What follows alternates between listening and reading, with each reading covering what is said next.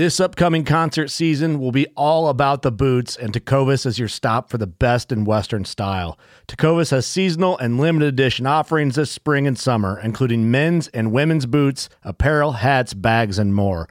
All Tecovas boots are made by hand in a time honored tradition with timeless styles that are always on trend. And Tecovas has first wear comfort with little to no break in period. It's hard to find this level of comfort paired with this level of style. Stop by your local Tecova store, have a complimentary drink or two, that's WCB style, and shop new styles. The smell of fresh leather and friendly staff are at your service. Many stores even have leather custom branding to make your boots truly personalized. And with regular live music and events, there's no in store experience like it. If you can't make it into a store, just visit tecovas.com. That's T E C O V A S.com. They offer free shipping on all boots, as well as free returns and exchanges, and ship right to your door. Go to tecovas.com and find your new favorite pair of boots today. Fishing like a local isn't just about catching fish. It's about connecting with the environment and the people who call it home. It's about hearing the stories and traditions that have been passed down for generations and sharing unforgettable moments with the people you meet along the way.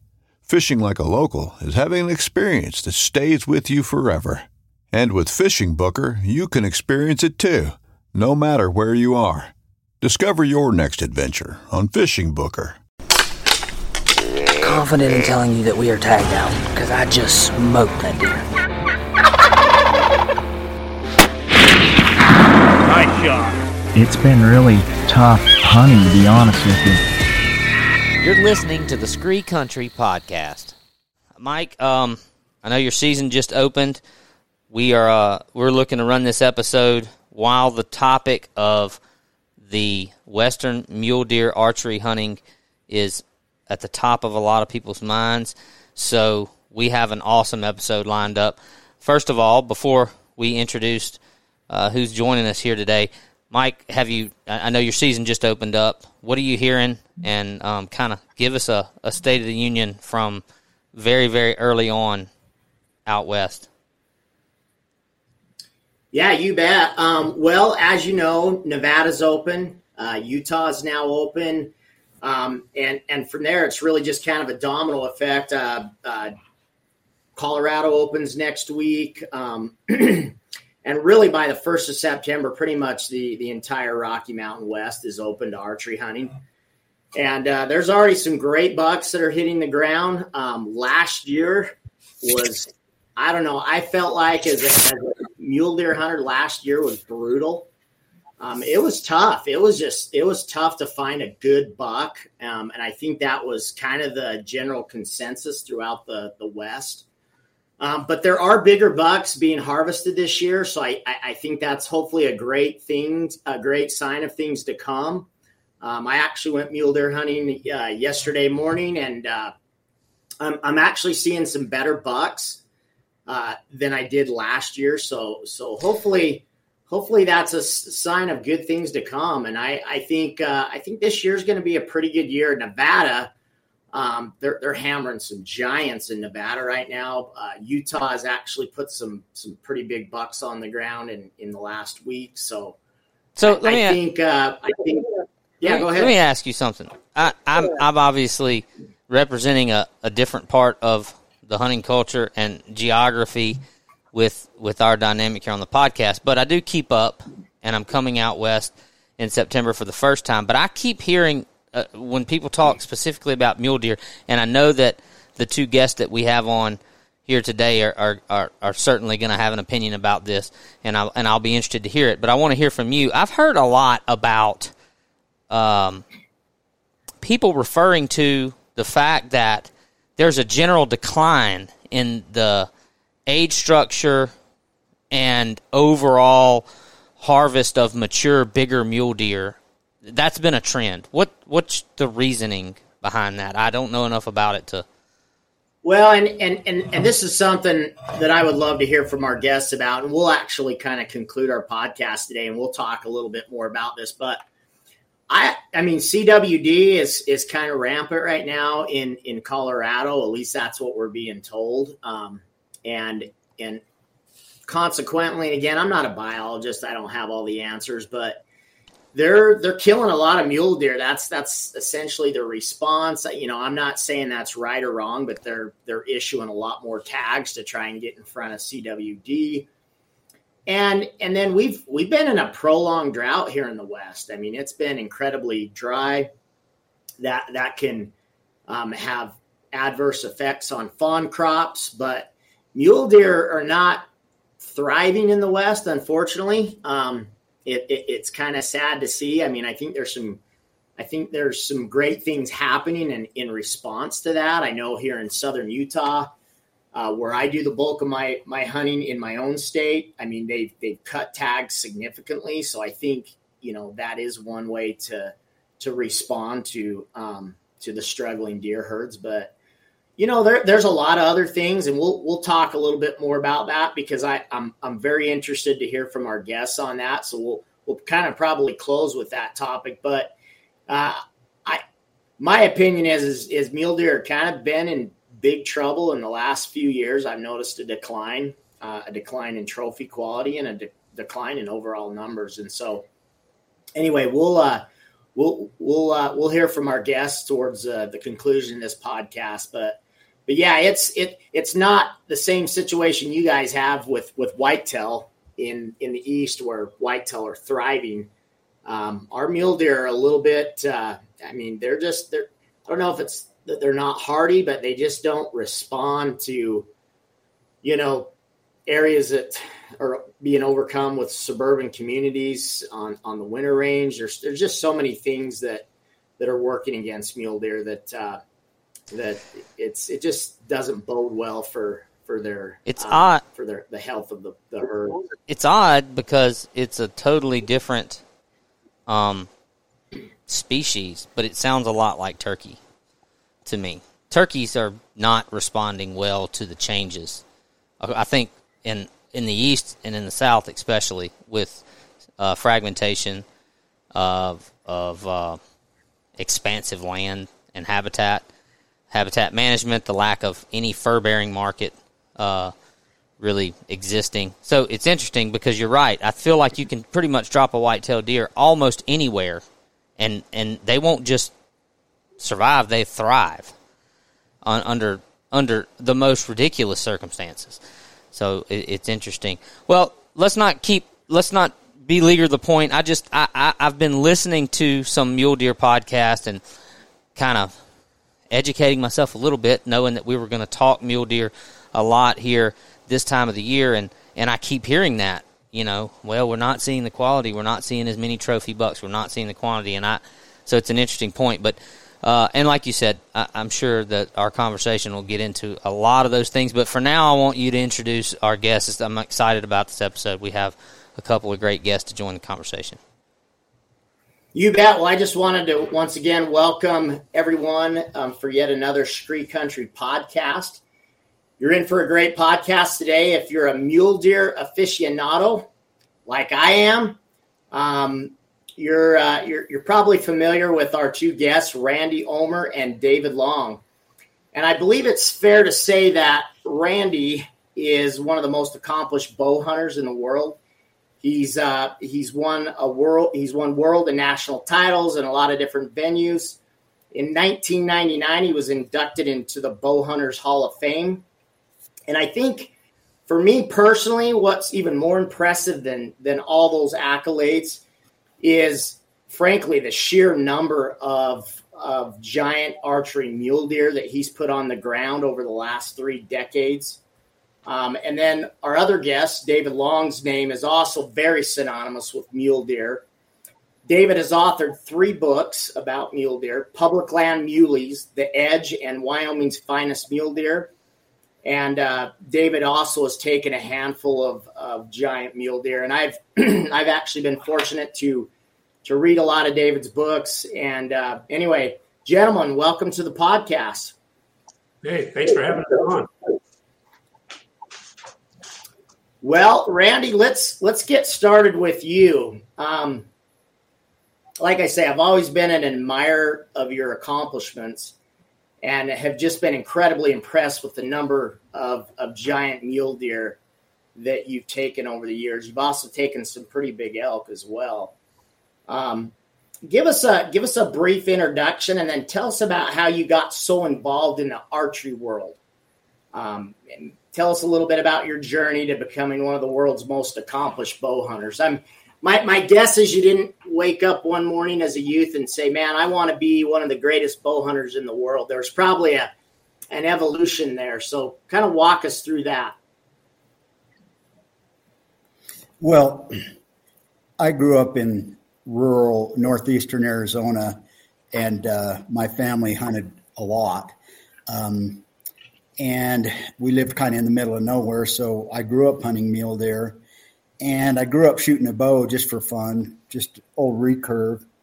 And my brother and I, when we were 18 or 19, bought compound bows when they first came out and uh, we really didn't have anybody around um, to show us how to shoot or or um, teach us, you know, how to shoot a bow correctly. But we shot together, uh, and we were very competitive with one another. And as I uh, I got through veterinary school, and uh, I moved back to Arizona, and uh, I joined an archery league and I really didn't know. I'd never really shot with anybody other than my brother, and um, I joined an archery league and found out that uh, that I was actually pretty good, and um, the guys there were competitive archers, and they said, "Man, you should come to the state championship." And so I did, and I won, and it was very quickly. Uh, I I went from you know shooting state championships to shooting national championships. Um, and then uh, on to world championships. And uh, so, uh, and all, all, during that time, of course, I was hunting, and I've always been fascinated by big mule deer. And I, I wasn't very successful the first two decades of my mule deer hunting career, but I was really successful on on big elk, mainly because Arizona has big elk, and in my opinion, uh, older age class elk are easier to take than older age class mule deer. But I was better. Uh, I was probably a lot better at elk hunting for the first 10 or 15 years uh, than I was mule deer hunting. But, but I was fascinated by mule deer. And gradually over time, uh, I kind of, you'll never figure out mule deer, but I kind of figured out what not to do. Um, and eventually uh, started becoming more successful uh, on mule deer, and and my fascination with mule deer, you know, led me to uh, hunting out of state. So I started hunting in other states when the opportunity when I drew a tag. Like I, I really enjoyed hunting Nevada in the late '90s and the and well, actually up till just recently uh, when the trophy quality has really really slipped and. Uh, and I started hunting Colorado uh, as often as I could about oh, 17 or 18 years ago, and I've hunted Colorado almost every year since, um, either drawing a tag or buying a landowner tag. And uh, so I just thoroughly enjoy it. And I'm, I'm in a point in my life and my career where I'm able to take a lot of time off. And so uh, there's nothing I enjoy more than backpacking and and scouting for deer. So I spend the majority of my summer just up in the woods um, looking for deer. I mean, that's I spent the night up at twelve thousand feet last night, and uh, had to race home off the mountain this morning to get here for this podcast. So it's just what I love to do. I love to look for I love to look for deer. Well, that's awesome, Randy. And and and as I remember it, you mentioned something about elk. That's interesting. You kind of got your start with elk. I know at one time you had, I, I believe you had the world, uh, the the state record in Nevada. Is that you? You still hold that record, or, they, or did you get dethroned? No, as far as I know, it's still uh, as of a couple of years ago. Anyway, when last time I looked at the book, it's still the the state record. Um, so I I really and I that was like 2003, um, and I since we're talking to mule deer, I've kind of glossed over elk, but uh, and and with I guess the notoriety of mule deer, uh, my elk hunting has kind of uh, not too many people know about it, but I truly, truly enjoy hunting big elk as well. Um, and having lived in Arizona my whole life, uh, Arizona's always been at the forefront of, of of big elk, and there's almost all public land in Arizona. So I've had a lot of great opportunities, you know, since my youth to chase big elk, and and I've done it every year. I've got a tag. Yeah, and you've you've killed some tremendous elk, some absolute giant elk with your uh, with your bow. But it sounds like maybe would, would it be safe to say that elk have taken a bit of a backseat to mule deer recently, or or in maybe in, in recent years? Well, no. I mean, I shot a net Boone and Crockett bull last year in Arizona, and a net Boone and Crockett bull the year before in Arizona. So they just don't get the notoriety um, right. Of of the mule deer. Um, yeah, I, have got a stack of them, but they just, you know, there's so many. I guess there's so many big elk killed on, uh, uh, you know, in the West, uh, and elk are easier to kill with a bow, in my opinion. So there's more big elk. So, and people are fascinated with big mule deer, I think, because they're so difficult. I mean, if you if you think about what kind of the epitome or the pinnacle of of bow hunting is, I'd say for the vast majority of people, it's killing a, you know, a big mule deer with your bow just because it's so difficult. So I think you just get more notoriety for that than you do for elk. Right. And I would say, and I, I, have said this on previous podcasts because I am a, a dyed in the wool mule deer hunter. I mean, it doesn't doesn't mean I haven't hunted other critters. Um, I just enjoy hunting. I enjoy getting out. But uh, yeah, there's just something about mule deer, and I have I've said this frequently that I I really believe the the holy grail of hunting for me. Um, for mule deer hunting is is taking a mature buck above timberline. I mean, there's just there's just something magical about uh, being above timberline and and seeing those magnificent animals and just their behavior. It's just it's it's incredibly addictive. Um, David, let's uh, let's talk about your your books. David, you've you've divulged a lot of your tips and tactics um, in, in, your books. Of course, one of those books is about um, all about Wyoming's finest mule deer, and we'll talk a little bit about that. But um, tell us what what is it about mule deer that is so captivating to you? What what motivated you to write the books? You know, it, it's the the motivation for behind the book is, man, I just I love talking mule deer, you know, which is why we're here today. Uh, love sharing, you know, stories. And there's not to me, there's nothing better than helping someone else kill the buck of their dreams. You know, I mean, I almost enjoy seeing that more than I do killing a buck for myself anymore. So, you know, when I first started out hunting, I hunted deer and elk, uh, but it didn't take me long to figure out, you know, mule deer was the path I was going to go down. That was before I was even out of high school. You know, I mean, I knew that mule deer was the thing. So, and also elk. I mean, they're just too big to pack out on your back. You know, I do all my hunting by backpack pretty much. So if I can't pack it out, you know, in one trip, I don't want any part of shooting the thing. So just I don't want to pack that out. So it just gradually evolved over the years and. uh you know, I got tied in with Eastman's and started writing for them. And uh, they they approach actually approached me about writing a book. And you know, I told Mike and Guy, I says, you know, I'm really not ready to write a book right now. And so they kind of let it be. And then the next, finally, the next year, they approached me again and said, "Hey, let's let's do that book." So I, I agreed to it, and that's when we did the Public Land Muleys book. So, and that thing was tremendously successful. You know, uh, feel very fortunate that we sold so many copies of that. And then, you know, later on, had a lot of guys, you know, asking for more and more tips. And the main reason for coming out with the Edge, my light just went off, hopefully not too dark, but uh, the main reason for coming out with the Edge is because the first book, Public Land Muleys, didn't have any archery hunting in it. You know, and since that book, I'd taken up archery and I became the uh, editor for the Eastman's Bow Hunting Journal for a short period of time. So uh, that kind of led to the edge. I really wanted to share a lot of the archery things that I learned while out there in the field. So that was the main motivation for the second book.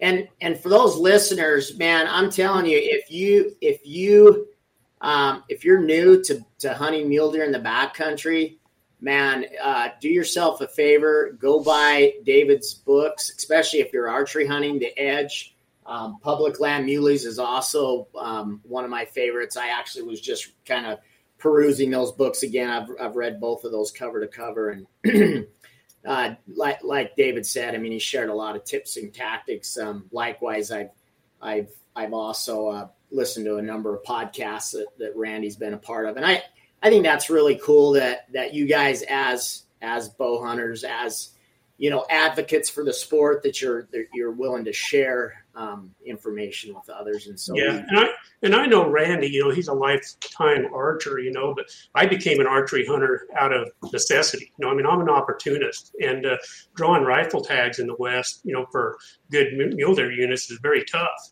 And uh, it didn't take me long to figure out that i could buy an archery tag you know leftover tag and uh, have a good chance at killing a big mule deer so that's what i did. And you know i went to mike eastman and i said hey I just got this archery tag. It says, You want to send a cameraman in with me? And we'll get it on the show. And I said, We can go in there and kill by a 200 incher, you know? And he's like, Well, says, I highly doubt it'll be that easy. So he didn't want to send a cameraman with me. So I'm like, Okay. So I went in there and, uh, sure enough, I killed a 200 incher with my bow the very first time out up there and uh, gave him a call and said, "Hey, man, here's here's a picture of the deer that I killed." Needless to say, the next couple of years, I had a cameraman with me in there, so and we killed you know several other good deer in there. So, I mean, it's just like I say, I'm an opportunist, but I do love mule or archery hunting. I mean, the thing I love about archery is just like last night, I was shooting the arrows off my deck. You know, it's something that's it's kind of calming. You know, it's therapy for me to just sit out in the yard and kind of shoot arrows. So uh, I really enjoy it, and uh, but right now, I'm hunting both archery and uh, rifle. So wherever I can get a tag. That's awesome. Well, as you guys both know, spotting a spotting a, a mule, you know, a giant mule deer is one thing, but stalking in to bow range um, takes a pretty high level of execution and, and perseverance, especially at high altitudes. I mean, it it it really um, is is a test of mind, body, and soul. So I'm going to have you guys both answer this question, but walk us through a stalk. Um, Randy, you go first, and then David, we'd like to hear from from you. What are what are some of the things you've learned over the years about stalking into bow range of an animal, particularly a mule deer? Well, first of all, I'd like to kind of give a, a nod to David's books. Uh, I've read them all, and and very very informative uh, I would rec- highly recommend them to, to anyone that's interested in chasing mule deer, period, or especially big mule deer. Um, I don't know if I've if I know exactly how to stalk a mule deer, but I, I've through the years I've discovered the hard way what not to do, and and so usually it takes me four, five, six times of doing something wrong before I figure out you know, not to do that anymore. But um, some of the things, um, uh, well, I'll just say this. Um, I think the one thing that has finally come to me over the last maybe 25 years is um, is how to handle myself in the moment of truth. Uh, there's you know, hunting mule deer, you spend, you know, maybe weeks or days or months scouting. You find a good deer, and then uh, you know you stalk them and you get within range, and uh, and most people are able to find a, a, decent mule deer, and they're able to stalk within, you know, reasonable archery range. But what, when the wheels start to fall off for most people, and like David said, I love to help other people uh, on hunts, so I spend a lot of time watching and helping other bow hunters. And seems to be the issue seems to always be that moment of truth. What actually happens during that last say 30 seconds? And i finally kind of figured out at least partially what to do and what not to do during that. Because the stalking of the deer um, you know there's there's so much information now uh, like david's books and and um, there's so many videos and podcasts and and magazine articles and the whole internet that really all the information you need to get the job done is out there. And you know when i started 40 45 years ago uh, none of that information is out there so you're kind of doing it on your own. And and the the the the thing that's not out there is is really what to do in that moment of truth, what to do in the last 30 seconds and and what not to do and how to keep yourself composed. Um, so really the stalking is, you know, one one thing I will say about stalking is if I find I'm usually hunting a deer that I've watched for a long, long, long time, and and so and oftentimes there's pressure from other hunters uh, on that deer because it's it's all public land, and one of the things that that I've found you need to do is you need to have patience. You need to wait because most older age class bucks are very, very, very sensitive to disturbance. And what typically happens is if there's other hunters hunting the deer, uh, they get bumped pretty early on, and and then you know, uh, like you said, Mike, hunting in the high country is very tough on mind, body, and soul. And a lot of people like to read about it and they like to dream about it on the internet. But when it actually comes down to doing it, most people, you know, they come in maybe from the flatlands and they get up high and, and you know, the weather's bad and, and there's not much oxygen. And most people kind of give up after a few days. But what I found is, is after the buck's been disturbed, if I'll just wait, um, you know, I'll sit on a deer for three or four or five days and then they'll reappear. And once they have and there's no more pressure, the, the key is waiting. Most people, as soon as they see a deer, they want to stalk it. And it takes a great deal of discipline to wait uh, even several days uh, for the deer to be in a, a position where there's a like, high likelihood of, of, of success. I mean, I've, I've, I've laid on deer for as long as four days you know, watching them, you know, most of the day or at least morning and evening before I finally, before they make a mistake and get in a position where I think I have a high percentage uh, opportunity to kill them. So that's one of the things that I would suggest is don't just automatically stalk every deer that you see. Especially, I mean, if you're just hunting for you know an, an average buck, it's no big deal. You can hunt stalk every deer you see when you see it. But if if you're looking for one particular deer, you're not going to get mm, a lot of times not more than one opportunity to bump him. Uh, so you got to just be extremely careful and, and and and wait for a high percentage opportunity to actually make your stalk.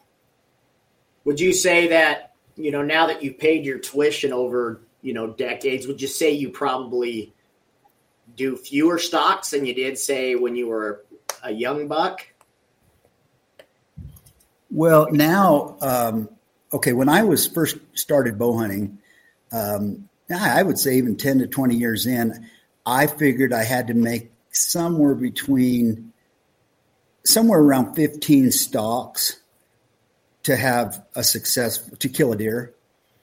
And I've got that down now to where I would say I'm over 50%. Wow. So there's always things that can go wrong, but I'm very, very, very selective about how I do it and, and what I do. And, and mainly because back then I, you know, any four point was, well, it depends on where. I mean, sometimes I'd shoot forked horns or does, but you know, if it was a decent area, any four point was good. If it had four points on a side that I was going after it. Um, so, you know, I wasn't as selective about stalks. But now I spend so much time looking for one deer, one big deer, that uh, I just I just don't want to scare him. So in other words, you're you're you're not stalking a deer unless you you you know based on your experience, the the probability of killing that deer is significantly high. Exactly, and it's and again, it's because I'm hunting one deer, and uh, I just I've had so many times when you you bump a deer um, when you kind of get in their in their living room and you bump them, they don't like that and they'll disappear for a few days. Um, so uh, I just don't want them to disappear for a few days. I'd rather wait for a few days and have them completely calm than to have them nervous um, or potentially just go away for a while. Right, and they will certainly do that or go nocturnal. David, talk to us about stalking. What are your what are your thoughts and impressions on that? I mean, I pretty much agree with everything that Randy just said. You know, uh, and like Randy too, you know, I'm pretty much hunting one specific buck normally. So, you know, there, there's times when a week goes by when I don't even do a stalk. So, uh, and like Randy said, you got to make sure that everything's right when you do it because you know, on a lot of my hunts, I'll go. I've only have like five or seven days to be there, and you can't afford to bump that buck and have him be gone for three days. You know, I mean, you just you just can't do that. The odds of you killing that buck are very very low. So, but when I first got into uh, archery, you know, and the stalking, I learned really quick that man, I needed to make you know archery my main weapon if I was going to be successful at it. I tried dabbling in it at first. You know, my main th- uh, weapon was rifle and I was blowing every buck out, Mike. I mean, I was just stalking. You know, as soon as I saw the buck, I'd go after it. So, I mean, I kind of had a crash course on it, and I learned pretty quickly. You know, I mean, but there are a couple rules that I kind of go by. Uh, one, I don't sp- or I don't stalk a buck when he's not bedded. I mean, I always wait for a buck to be bedded before I go. And uh, once I do go, I mean, I go because, like Randy said, it's public land. Uh, more there, has been a lot of times out there when I've ran across other people, you know, stalking the same buck as me. Uh, matter of fact, uh, Nate Simmons and I uh, ran across a guy in Colorado one year. We had a 190 inch buck spotted. We started that stalk, and we came across this other guy who was doing a stalk on him as well. So we kind of sat there going, okay, what do we do here? So, you know, Nate kind of grabbed the uh, lens cap off the spotting scope, says, okay, this is heads, this is tails and uh, we let that guy call it. You know, he said heads, and Nate flipped it, and sure enough, it was heads. So he won the rights to stalk that buck, and so we sat there and watched him, and uh, he actually did kill that buck. So, but back to the point I was making is on public land, when you got the opportunity, you need to haul butt and get over there where you you know get close in on the deer. Uh, and then I like to come in from above. Uh, typically, you know, those thermals in the mountains, uh, you, you, can't trust them. I mean, they're whipping every which direction, but for the most part, in the morning and the evening, they're going uphill. And uh, those bucks, you know, I mean, they're typically looking downhill or side hill, and uh, sometimes they're looking uphill, but mostly most of the time they're not. So that's another thing. And one other thing I do is I don't like to get in any closer than I have to. Uh, you know, if my if say my effective range is 40 yards, I'm not going to try to get into 20 yards. And I'm just not going to do that because one, it's not increasing my percentage of my shot very much at all, but it sure as heck uh, increased my chances of failure. You know, that buck detected me. I mean, you get 20 yards from a buck. I mean, they just their senses are so so great. I mean, odds are you're going to blow that. So I just soon stick back, you know, 40, 50 yards. So that's pretty much it in a nutshell. And like Randy said, you know, keep it together. Uh, I've seen a lot of people just kind of freak out at the last moment, you know, and uh, just lock up, you know, and they can't even draw their bow back, you know, on the deer. So, you know, just kind of all that tied together. So. On one one whom you would know and it was one of the questions we asked him. I'll just put that out to you guys. He he actually answered it fairly quick, which kind of surprised me. But do you guys have an average? What do you think your average shot distance has been on bucks that you've har- harvested? Fifty.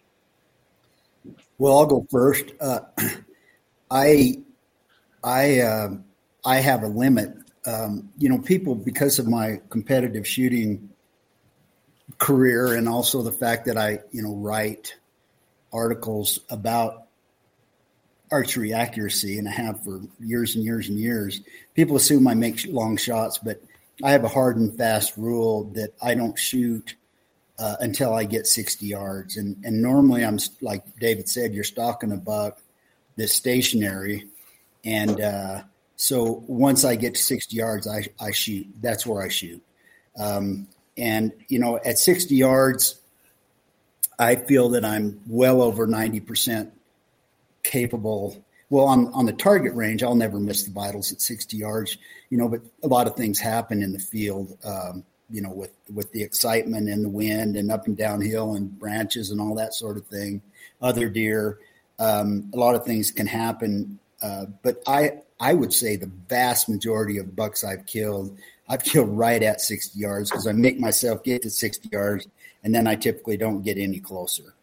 But you know that that that depends on for any given person. It depends on their ability. And again, I'm hunting a single deer, so I absolutely don't want to wound that deer. Um, so I get to where I think I'm well over, you know, 90, 95% uh, average uh, in my shooting, and, and that's where I shoot from. But for other people that may not have as much background in in in shooting, that distance, you know, maybe you know 40 yards or 50 yards or whatever it is, but you just need a very very high percentage uh, uh, range for you to shoot. One of the things that bothers me most, uh, and it's extremely prevalent now, is, is just people taking these 80, 100 yard shots, and and you know because they they can after they're warmed up at home, they can you know hit a deer in the vitals at 100 yards, you know half the time. So they they transpose that to to the same. They think it's the same in the field, and it's not. And even if your percentage, you know, uh, on the shooting range when there's no wind, flat ground, you're not excited, you're warmed up, and and their percentage is fifty percent. Well, in my opinion, and I've written this many times, my opinion, um, you should take the furthest range that you can consistently hit a deer's vital. Like at 120 yards, you know, on flat ground, everything calm, me warmed up, I can hit the vitals on a deer the vast majority of the time. However, uh, so I, I, say you should you should cut that distance in half in a real world hunting situation. So I've cut it in half to 60 yards. I, I was listening to a podcast that you did, uh, Randy, and, and it was a lot about a lot more about archery and shooting and being um, being accurate, uh, more so than hunting tactics. But in that in that podcast, you talked a little bit about um, how in today's age, with the gear that we have, the majority of the problems are in shooter's execution and, and, and you don't have to be quite as fine tuned in your gear because all the gear performs. They're all highly engineered. And um, and you talked a, lot about some of the things you said here about execution, but I'm I'm curious in in, in talking about the 60 yard thing. Are there are there hard for you personally? Are there hard and fast rules to it to where given the situation and the stalk, are you ever in a situation where you're completely comfortable knowing that you can get 10 or 15 more yards closer and you do that? Or are you just stuck right there at 60 because of just your preparation and your mental approach? Well david uh, david mentioned this earlier but i'll repeat it for emphasis. Um, the the the distance that a, a, a, mature mule deer buck will tolerate little things, like say a small sound or a small movement, um, isn't linear, in my opinion.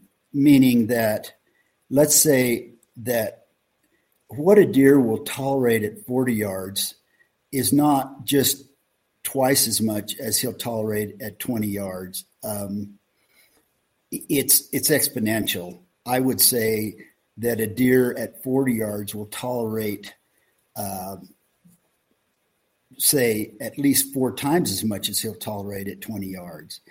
And then if you, you know, if you do the same thing and square 60 yards, um, that's that's they'll tolerate 36 times as much. In my opinion, you can get away with so much more, so much more at 60 than you can at 40 uh, and so much more at 40 than you can at 20. Uh, that what happens, just like David said, is when you get close, even if they can't associate any of the, the disturbances you're making with a human being, they just won't tolerate it. And, and I've got this theory, and I don't know if there's any truth to it, but I, I, I think there is that the, the, the thing that's killed the thing that's killed more old mule deer bucks than any archery hunter is mountain lions. And I believe that when you get within, say, a mountain lion striking distance, and I don't know what it is 20, 30 yards, depending on the situation, uh, they don't tolerate anything. They just get the hell out of there and, you know, uh, worry about it later. Um, so when you're at say 40 to 60 yards, they are much more tolerant of small uh, small noises or, or, small movements. So that's the reason I stay back. I rarely, unless it's a great opportunity, I rarely try to get closer.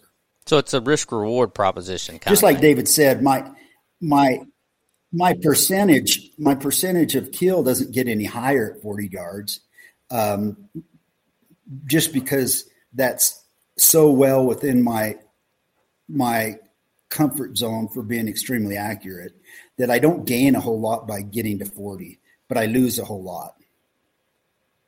Makes sense.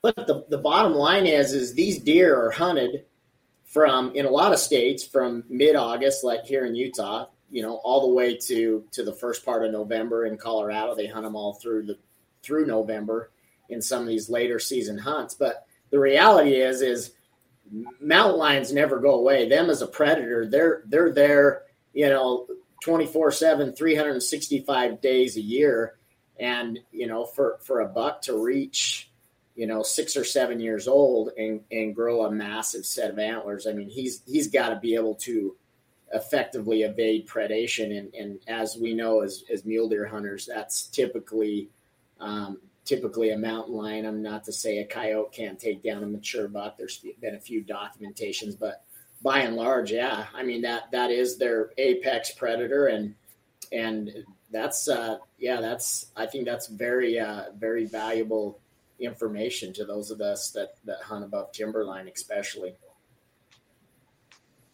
I, I, I David, any any thoughts on that? Lot, go ahead. Sorry. I was just going to say I, one of the things before David, because I, I suspect that whatever he says is going to follow suit with what I'm about to say.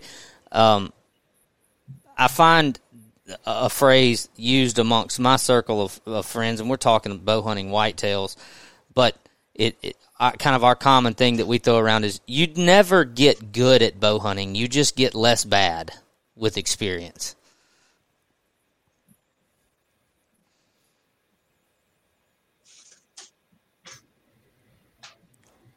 Any thoughts on that, David? You want to chime in? I agree with the getting less bad. Uh, absolutely. So, you know, I, I, just I got to say this. I said it's, awful hard following up Randy Ulmer, you know, on all these questions. So because Randy covers everything so darn thoroughly. So, uh, and I appreciate that. So, but no, I mean, I, I, really don't have a lot to add on to what Randy said. You know, other than like say, man, just back to the yardage thing. You know, I prayed up and blurted out 50 yards, and I would say that that's probably my, my average. Uh, I haven't killed a lot of mule deer with a bow, but the furthest my furthest shot was probably 60 yards and my closest was seven yards so but the majority of them been about 40 50 yards so uh, the only reason why the one was at seven yards is because he was in he was about 13,000 feet in uh, willows and you just couldn't see anything in there and i was stalking this buck and I'd seen him the day before going to these willows. So I went in there and it was literally one of those things where you're just kind of creeping through there and I saw his antlers. So I drew back and I'm like, okay, what am I going to do now? So, you know, I finally made some noise and he just stood up and just boom, it was over that quick. So, but I can tell you this, I mean, that buck felt secure in there. Uh, he was not going to leave until I stepped on him. So, but normally I wouldn't even try to get that close. So everything Randy said, uh, there's no reason to get in any closer. So, once I get, I'd prefer to get into 40 yards. I'm not as good at 60 yards as Randy is, obviously, uh, not a world class shooter, but 40 yards, I definitely do not try to get any closer than that. Right, and I and I think the thing is, we know what our limitations are, and and we know where our comfort zone is, and I I like that. I, I you know Randy knows his that that 60 yard is a very high percentage shot for him. That might not be a high percentage shot for somebody else, but but that's why it's critical, man. To I mean, yeah, shooting at a target in your backyard is is totally different. And I think a lot of these, uh, I don't know how you guys feel about a lot of these um, these events, like your Total Archery Challenge and um, the the new Math uh, Mountain Archery uh, Festival that they have up on this. A lot of times, it's they're hosted at ski resorts, and you can kind of you know hike down the mountain and be in real you know real world situations where you're you're shooting at angles and and whatnot. Do you guys do, do you guys ever do anything like that or or any practice like that? Just just kind of curious more than anything. I mean, I'll go ahead and answer first. I mean, well, David, I, you want to go first?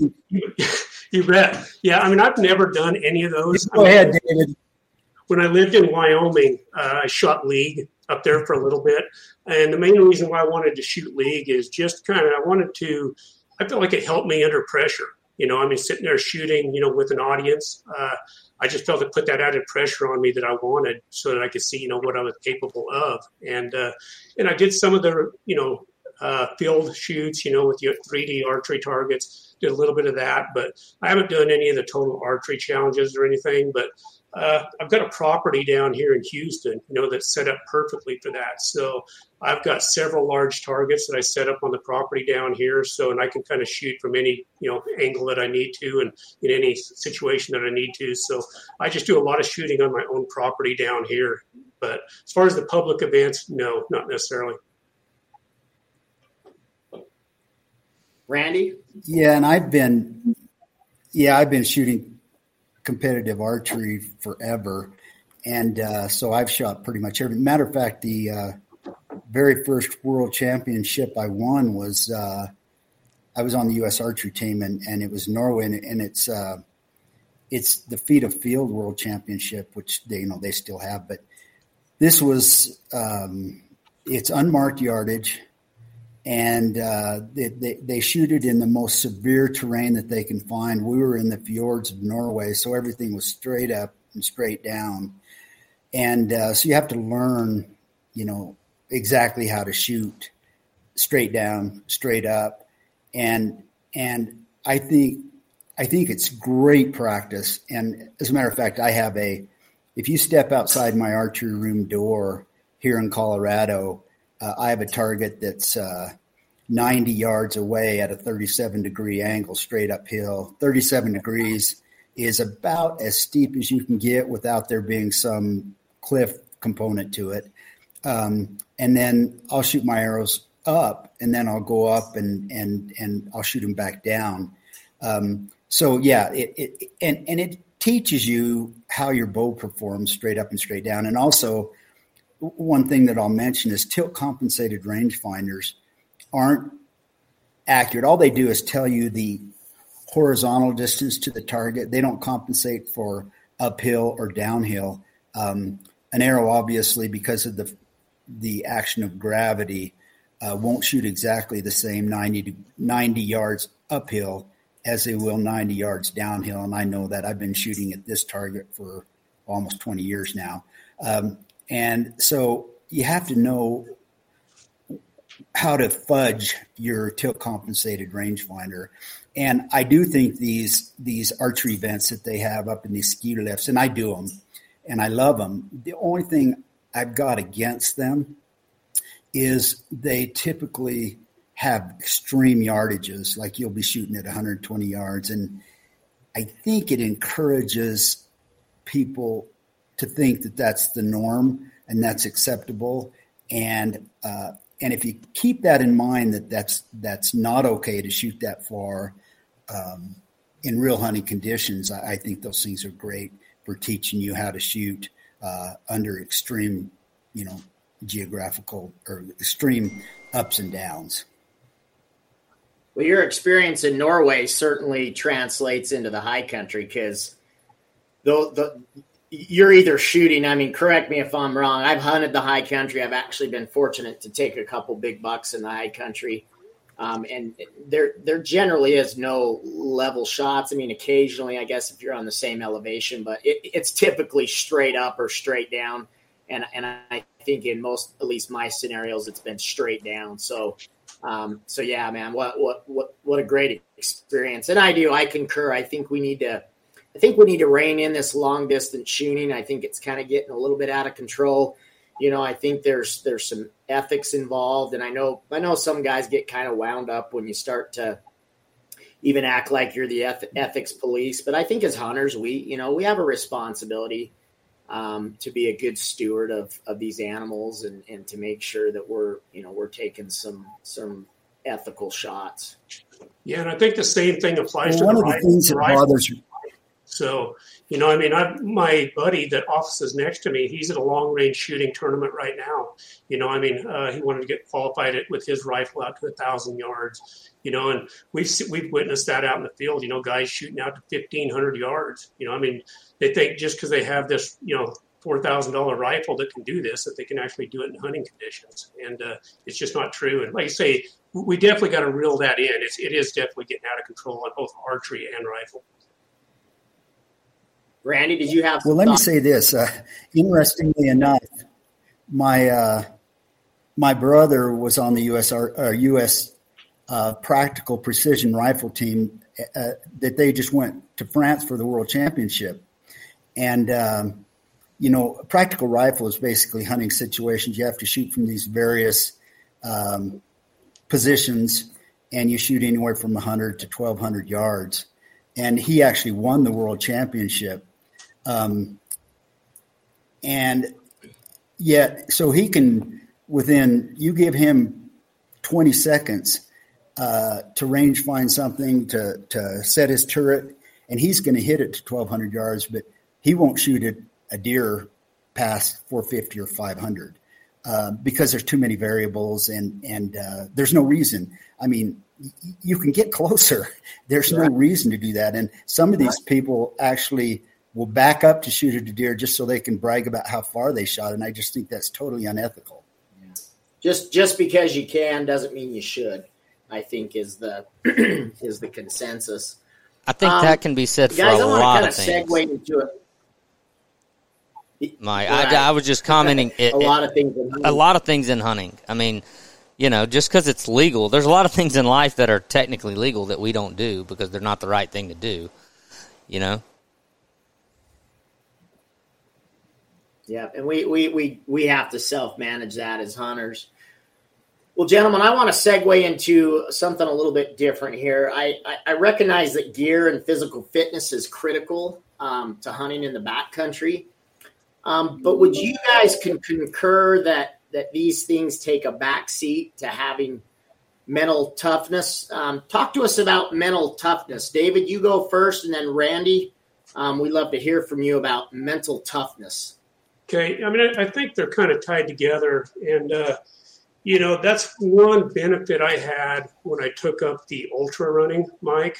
Uh, you know, I started running the longer events uh, up to 100 miles, ran a couple 100 mile events, and uh, I tell you, when you're running 100 miles up in the high country, you know, at 20 over 20,000 feet of elevation gain on that run, you know, uh, it's tough and you're you're going to see a couple lows during that time when you're on that run and you just got to keep forcing yourself through that you know and saying okay just one step at a time i can get this done. So same applies to mule deer hunting. Uh, you know I, I had a and i'll give you a good example. I had a friend from pennsylvania come out and backpack in with me into the remote wilderness of colorado. And uh, we packed in the day before the opener and the next morning, he was so sore from getting in there, and he was already mentally shot on opening morning. Uh, he wouldn't even get out of his tent, you know. So I said, okay, I'll go up in glass and kind of see what I can find. So I went up and did some glass and found a couple bucks. Nothing that I wanted to shoot, but I thought, okay, these are good bucks for him, so I'll go back and grab him. I went back to camp, and the guy was gone. I mean, his tent was gone, and he he took a stick and scratched into the ground floor there that went home. So this guy was supposed to be in there with me for a week, and he had given up after you know one morning essentially. So, and I've seen it time and time again. You know, guys running out of water, uh, just they just can't handle it. Or day number three, they just can't climb that three thousand vertical feet anymore. So the mental game, I feel like, is number one. I mean, you, you have a lot of hunters, you know, that can stick it out. Uh, they're going to be successful, whether you know they're fit or not. Just being out there in the field and to kind of grind it out. So to me, that's more important than fitness, but I also think the fitness plays a huge part, especially for me. Uh, once I started running those ultras, I mean, there was no piece of country that was untouchable to me. I felt like, I mean, I could run in 15 miles, scout a place, run back out. You know, I mean, I, I, just felt like I could go anywhere and do anything. I could outstalk anybody else out there. You know, so I think they kind of both go hand in hand. But I think one isn't necessarily good without the other. So to me, you've got to have both. Well, I I, I agree with David. Uh, I've been a competitive um, endurance athlete my my whole life. Um, I've always raced at some sort of endurance race, whether it be, you know, uh, long distance mountain marathons or um, for a long time there, I did 24 hour adventure races where you're running through the mountains for 24 hours. And now I race mountain bikes. Um, so, what that teaches you is really to endure discomfort and and I think it's really important to be able to endure discomfort and not give up and know that you're going to be okay after it's all over with. But one thing I'll say is when I was younger, even though I was a lot more fit when I was younger, I was so gun ho that I would race up into the back country and and I would just go crazy trying to find a deer and go up and down, up and down, and up and down. And after two or three de- days, I was exhausted and I would end up just going home.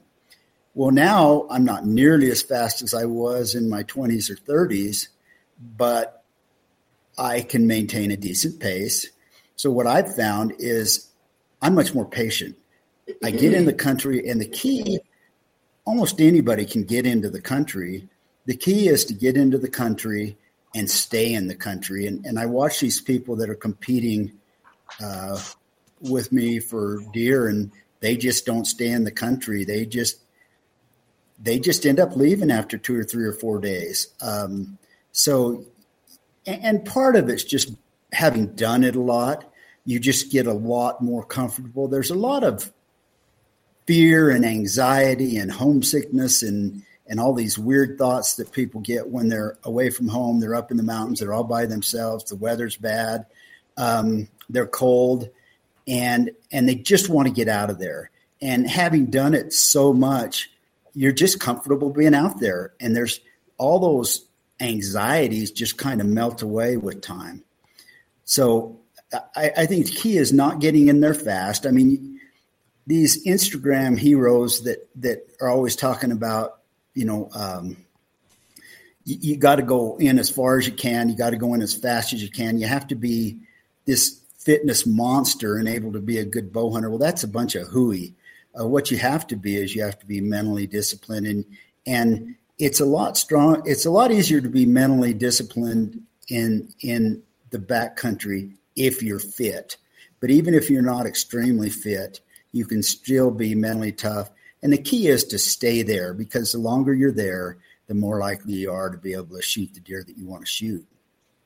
You know, and I, I've got a, I, I, lo- I love that, Randy. I got a, uh, uh, an acquaintance of mine.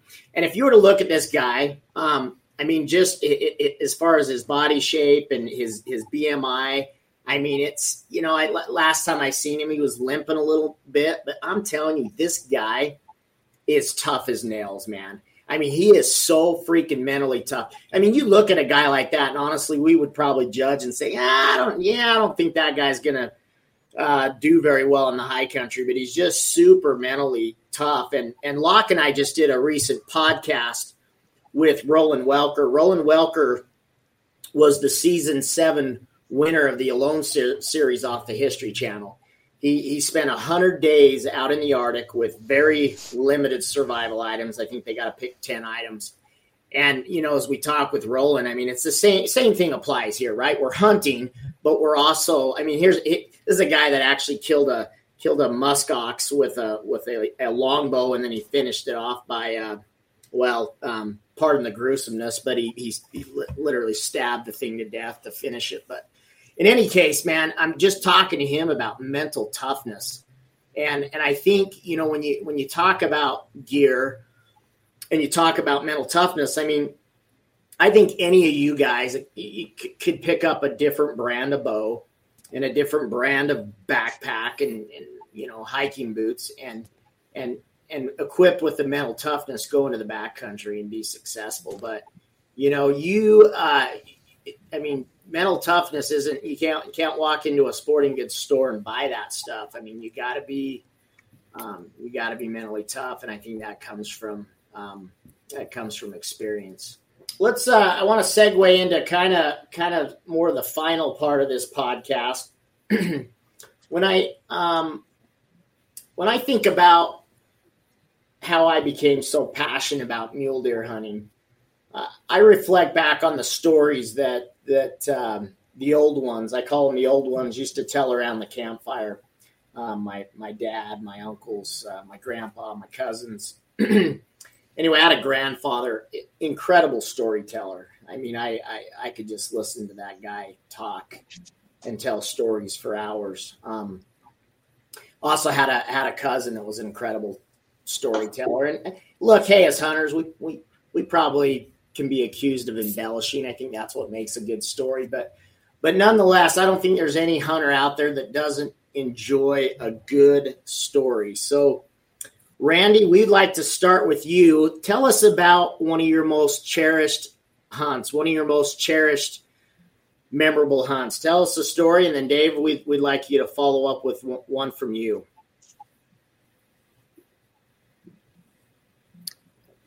Well, it would but does it have to be a mule deer story? It can be any anything you want. Well, I would have to say um, it would probably be my son's first elk hunt. Well, first archery elk hunt. I think he was 13 or 14 years old, and he, he wasn't very big uh, for his age and he was shooting, uh, I think it was whatever the legal amount in Arizona. I think it's either 40 or 45 pounds. Uh, and his draw length was about 24 inches. And he really wanted to hunt elk with a bow. So I told him, I said, that's fine. We can hunt with a bow, but I'm, I'm going to be right with you. And, and there's going to be a lot of shots that, that you think you could take that I won't let you take. And as long as, you'll go hunting with me under those parameters, uh, we'll do it. And he said he would. So the Arizona elk hunt is 14 days long, and and uh, we hunted and we got close to bulls, but they would be at the wrong angle or they would be moving, and and uh, so he was getting pretty discouraged. But he's he's he's uh, you know he he never quits, and the last we we found a herd of elk out in the middle of nowhere with with a pretty good bull in it, like a 350, 360 bull, which is pretty darn good anywhere, but it's pr- pretty decent in Arizona. So we uh, followed this herd, and we we we actually uh, the bull would bugle a lot at night, but he wouldn't bugle in the day. So we would actually kind of follow them at night, uh, and we did this for a couple of days uh, just trying to, because in Arizona, a lot of times the elk are, uh, they don't just stay in one spot; they'll move around a lot. So we followed him, slept in the dirt, and um, and it, he was just. We were pretty much ready to give up, but it was the last day, and uh, we got out ahead of these elk, and and sure enough, the bull comes in to about thirty yards, uh, stands broadside. So I let Levi shoot, and um, uh, got a complete pass through. The bull died, you know, within sight, and and we were just so excited after 14 days of of, of hunting, uh, without ever having been in civilization, especially having slept, you know, following these elk during the night. Uh, it was just such a rewarding hunt for me, and he was so excited. And I, I would think that he would probably think that was his best hunt ever. You know, the, some famous philosopher said, well, I think it was Teddy Roosevelt said the the uh, the more difficult the the trial, the more cherished the the the win or something like that. That's not a direct quote, but it's it's really true. The harder you try for something, uh, if you're successful, it just means so much more to you. Well, that's that's awesome, and I would concur with that. You know, when I when I look at the trophies in on my wall, you know, my my biggest mule deer is is probably not my favorite mule deer. Um, it, it's it's the ones that you truly have to earn. And I and it, that was especially successful to to to have that that uh, experience of perseverance with your son. I mean, these these kids are our future. Um, they're our future leaders in in you know civilly and in this na- great nation that we live in, but also they're the future hunters. They're going to be the advocates that hopefully uh, can hold this all together. So thanks, Randy, for sharing that. David. Uh, as far as my favorite one, it'd be uh, 2004 in Wyoming. I think it's the buck that kind of opened my eyes to, you know, all these bucks are not necessarily 15 miles deep into the backcountry. You find them where they are, and sometimes that's very close to the road. Uh, I was camped with a buddy in uh, the Salt River Range there on the Grays River, and we, I, the next morning we were discussing our plans, and I said I'm going to get up early, three o'clock, hike all the way back into the divide there in the Salt River Range. Uh, but it rained all night long, you know, and the thought of trudging in there in the mud and everything getting wet, I just like, man, I don't want to do that. So I ended up sleeping in a couple other, couple more hours. But anyway, long story short, I got up, I went glassing, and I was just glassing near a road, and you know, didn't see a whole lot, glassing a couple miles away, and then finally about nine o'clock in the morning, I glassed up a buck, you know, and like happens so many times before, you put the spot and scope up, and it just turns out to be a buck. But this one, I could tell. I mean, he had a Boone Crockett four point frame on him. I mean, he was he was deep forked, just a heck of a buck, you know. So I watched the buck until he bedded down. He bedded down right next to some stunted quakies that had some yellow leaves on them. So that was my landmark as far as my stalk goes. So I kind of loaded up my pack, went and got in the truck, drove down to the next trailhead, and hiked in over there and hiked up. And probably three hours later, I was kind of set up, probably, I don't know, 300 yards from where this buck was at. So I dropped my pack and started in. And I knew I wouldn't see this buck until I was pretty darn close to him because just the shape of the mountain. So started in on him. The fog came in, so I backed off. Uh, did it again. The fog came in. I backed off. Finally, the third time, the fog cleared out of there. So I kind of just kind of go and take a one step, glassing, one step, glassing. And finally, I could see just the tip of his antler sticking up out of the bushes. And uh, ranged him. He was about 156 yards away. So I'm sitting there, standing there right next to a Quakey, finger on the trigger, just waiting for that thing to stand up, you know. And he'd lower his head, and you couldn't even see his antlers at all. Then he'd pick him up, look around, and all I could I couldn't even see a hair on him. All I could see is the antlers turning back and forth. It's like, man, that's when I noticed he had several extras on him, you know, that I didn't even see from a couple miles away. So this continued for two hours and 36 minutes, I believe uh, in there at 150 yards from this buck. And during that time, I mean, I wanted it to just be over. I mean, I was tired of standing there, you know, against that Quakey. And I actually picked up a rock at one time and thought, okay, I'm going to throw this over there kind of spook him out. And I'm like, what are you thinking? What are you thinking? It says, don't rush this or you're going to screw it up. So I put the rock down. You know, I mean, uh, that probably would have ended very badly. But like I say, two hours and 36 minutes later, that buck finally started standing up and before he even stretched out his legs entirely, I mean, I dropped him right back into his bed. So I was just, I was mentally, even though it wasn't uh, physically tough, it was mentally challenging sitting there watching that thing, just going, oh my God. You know, because the whole time, all the negative thoughts were entering my mind, you know, everything is going to screw this thing up. So I was so shot. I just walked over to him, set my rifle down next to him, didn't even touch the antlers, walked back, grabbed my pack and then headed back over to him. And that's when I finally sat there and looked at him and realized what I had there. You know, he, he's a heck of a deer, uh, over 30 wide. He's got a 203 typical frame, and he's got 30 inches of extra. You know, and I couldn't even see any of that extra from that far away. So, you know, that wasn't my most physically challenging hunt, but that's the one that definitely opened my eyes to, you know, hey, these bucks are not necessarily in the most remote spot. They're where there's no hunting pressure so, and, and since then, I've killed another one, you know, right near a major trailhead. Both of these bucks were near major trailheads, but everybody was hiking right by them. They were just kind of in a tough little spot to get to. And uh, the only way I saw them is being on the next mountain range over, glassing back to them. You know, if you were hunting that hill that they were on, you never would have known they were there. So it just goes into, you know, the glassing. And I'm sure Randy feels the same way. I mean, that's the one thing you know that we've got going for us. Uh, to me, that's the main thing we have is our glass. I mean, sit on your butt and glass a lot. You're, you're going to let that do the walking for you. You're going to see a lot of deer. So, but anyway, back to that hunt. That that was definitely the most memorable hunt, and uh, I remember it like it happened yesterday. So it was a great hunt. That's the buck that's on the uh, the, the front cover, right? That, is that, that is him. Yep. Right, it's on the front cover of Public Land Muleys, guys.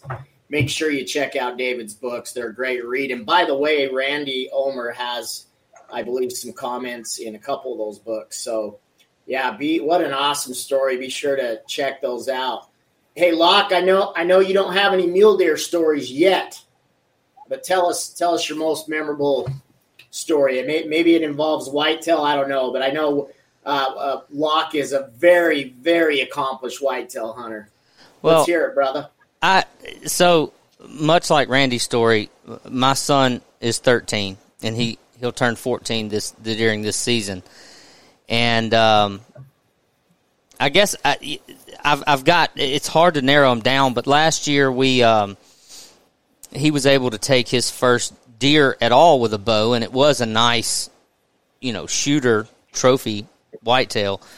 And um, it, it, you know, we hunt so differently than you guys, and and you know, with whitetail hunting, you don't have the visibility, and so I think um, sometimes the the shock and awe factor of the encounter, I feel like without having experienced both is is um, is kind of the interesting part of whitetail hunting because you unless you have trail camera pictures or something, you don't know necessarily. You don't get to analyze and watch that buck and anything. It's just there, and you have a short amount of time. And in this hunt that that I'm kind of sharing as my as a memorable one, it's it very much that way in that we have property here at home, and uh, you know, being a kid that plays sports and and is involved in in lots of different things, it, he he doesn't travel and do a lot of the hunting like that with me. So we focus a lot of his hunting here locally where it fits around his sports schedule and school and church activities and things like that. And uh, in October of last year, we had a couple of bucks on camera uh, that we were kind of following, but I didn't have them patterned. And, and, and, you know, down here in the South, our rut is really like Christmas time. So we have all of really October and November to hunt – without any real rut activity, and that can be really difficult in patterning deer um, because the older, larger bucks are, are generally, you know, they got that way for a reason, and they're they're kind of hard to figure out until they get really active and, and searching out does. So I had these two nice bucks on camera, but I didn't. I, I would get pictures of them at food sources and things like that fairly frequently, but there was no real pattern to it, and it was very little of anything in the daylight. And so he'd been shooting his bow for uh, last year was his second year to bow hunt, and he he'd gotten good with it, good enough that I was comfortable putting him in a tree stand and letting him.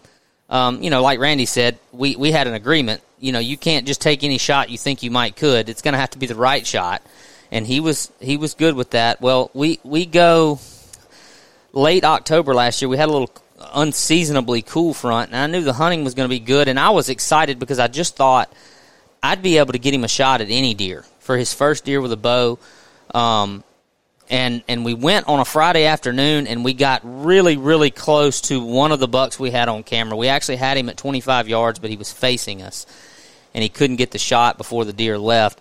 The next morning, I went in, I, I went in with him, and this hunt is actually on on the Scree YouTube channel.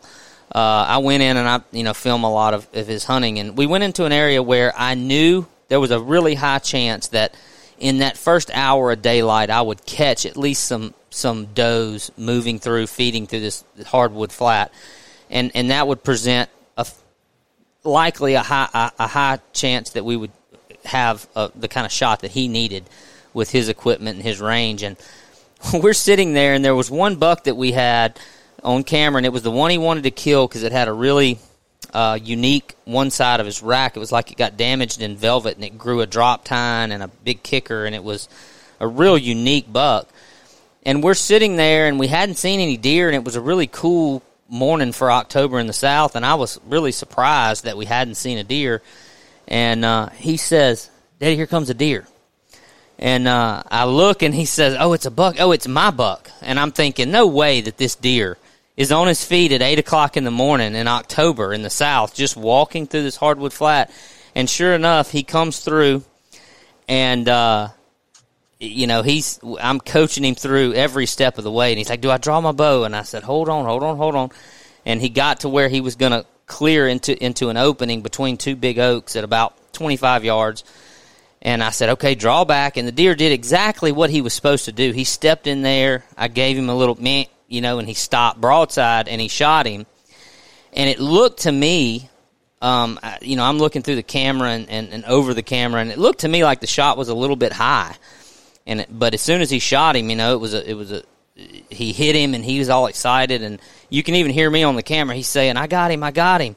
And I'm like, hold on just a second, just watch him because I thought the shot was high. The deer takes off and he runs 50 yards out into these open hardwoods and he just starts staggering and falls over right there in front of us. And I'm like, he's 13 years old. Well, he was actually 12 years old. Uh, you know, he was about to turn 13. He was actually 12 when he made this shot.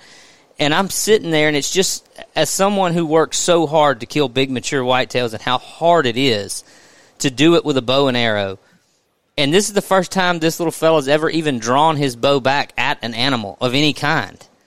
And here we have a, a nice trophy. I mean, probably for our area, really nice buck in the 120s, 130 kind of whitetail in the south. And he's laying dead at 50 yards. And it just, uh, of all the hunting I've done, I, I don't know that, I don't know if I'll ever top that one. You know, I've killed and had encounters with much bigger deer than that one, but that one was really special. So it was really cool.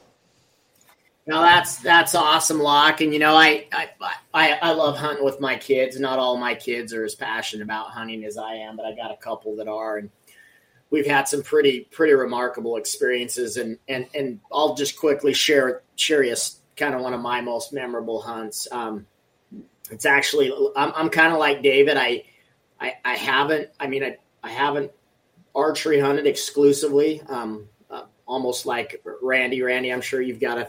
I'm sure you've killed a few animals with uh, with other weapons beside a bow, but I'm a lot like David. I mean, I, mine kind of evolved. I, I was a rifle hunter, and then I, I did some some primitive uh, muzzleloader hunting, and then and then picked up a bow. But about five years ago, I had a bow tag here in my home state and uh, of Utah, and anyway, uh, I'd been practicing all all summer and and was feeling pretty good about the hunt.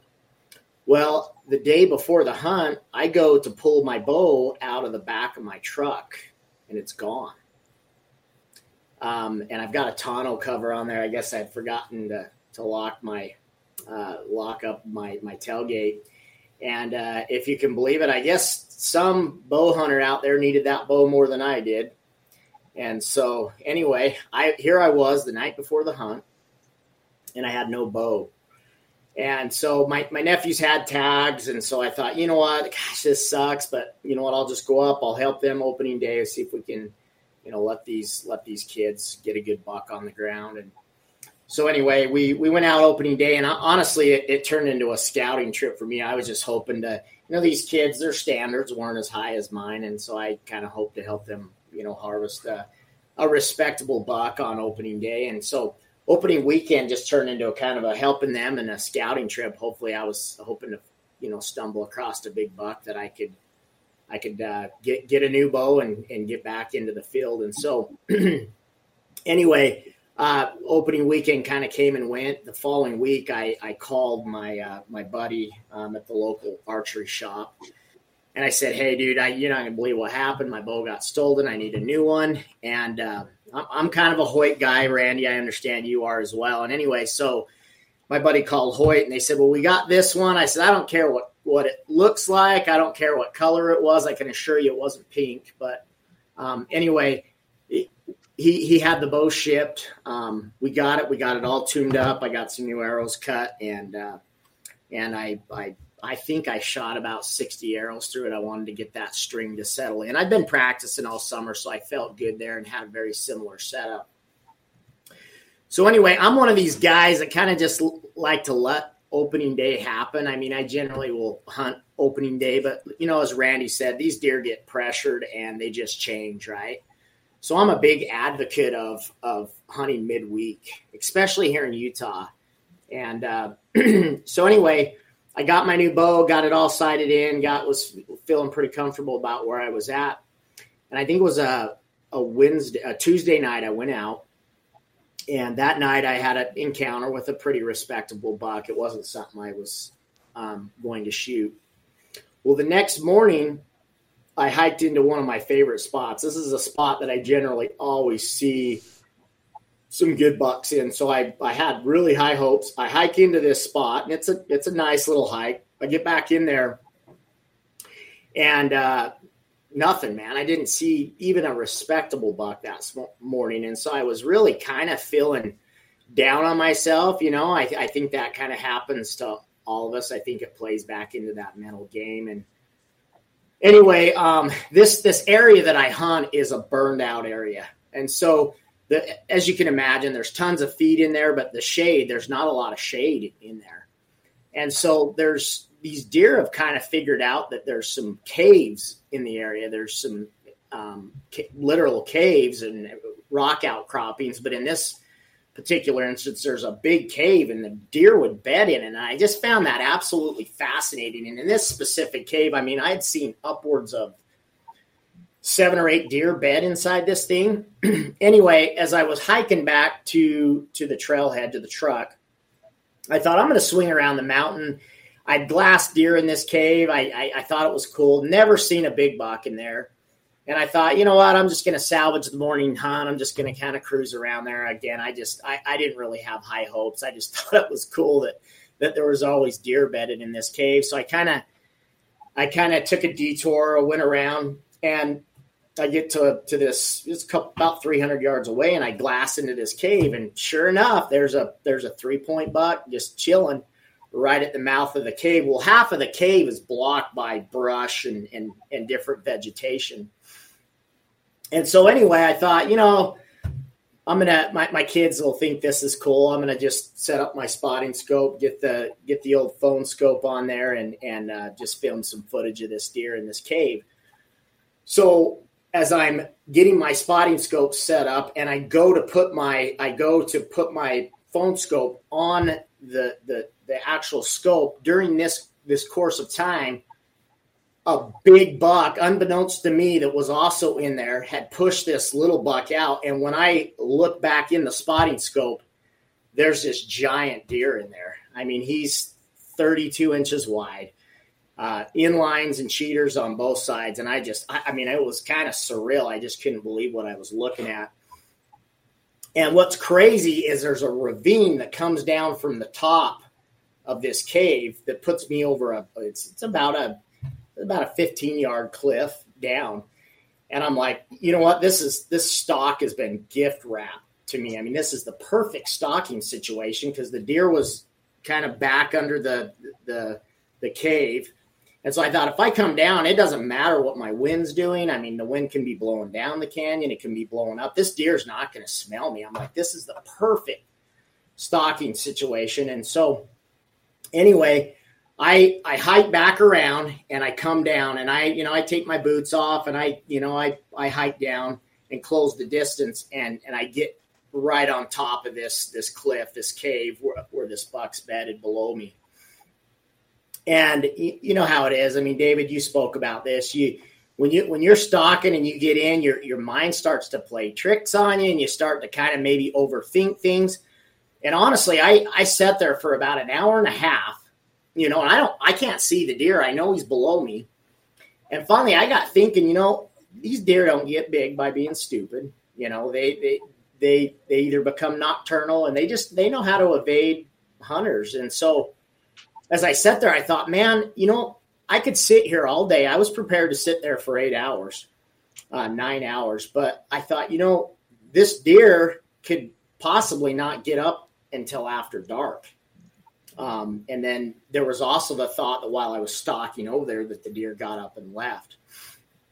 And so finally, I made the I made the decision. I'm like, you know what? It's I'm here. I have an opportunity and I'm I'm going to take take this opportunity and see what I can do with it. And so I I ease out to the cliff, and I mean it's it's straight down. I mean you you fall, and it's you know it's certain death. I mean it's it's a pretty pretty steep uh, cliff, and so I get to the edge of it, and I I pick up a, a rock and I chuck it off. And a, and a two point runs out and he stops and he, he looks up at me and I mean there's there's nothing but me and a cliff. I mean there's nothing to hide me. He's looking at me and he feeds and looks back at me and finally, he kind of feeds off. And I thought, okay, interesting. You know, then you really start thinking, did this this buck leave?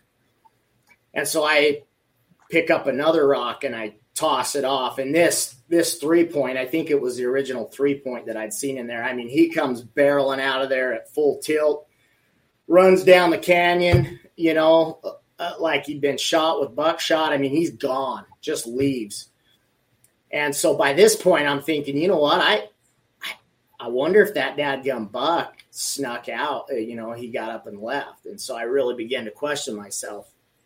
And I sat there about another minute and I thought, you know what? I'm at this point, I'm all in, right? So I pick up this big rock. It's a book size, a bookend size rock. And I throw that thing off and it hits. And I mean, all hell broke loose and rocks were rolling. And I mean, it made a pretty uh, a, a, pretty thundering boom, and then everything went quiet.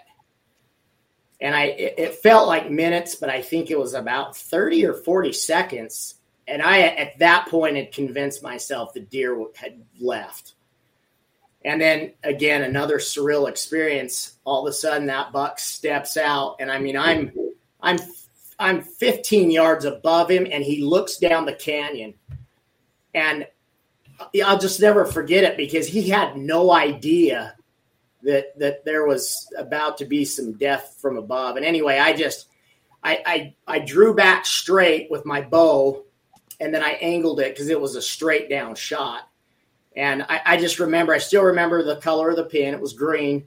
And when that thing settled into his back about eight inches, I I, I let her, I turned her loose. And anyway, it, it smoked right through him like melted butter. And he took off and and and running and it's cool because it's a burn so it was open and i could see and i watched that you know watch that buck run um, about 100 yards actually and and he just finally uh, came to a, a, stop and he kind of stumbled a little bit and then rolled but um, man what an awesome experience. And and at that point that's when the you know the the shakes begin to happen and you realize um, what it is you just accomplished. But you know, I think it's stories like we've all shared that really, um, that really, really identify who we are as hunters, and and and for me, it's what keeps me coming back.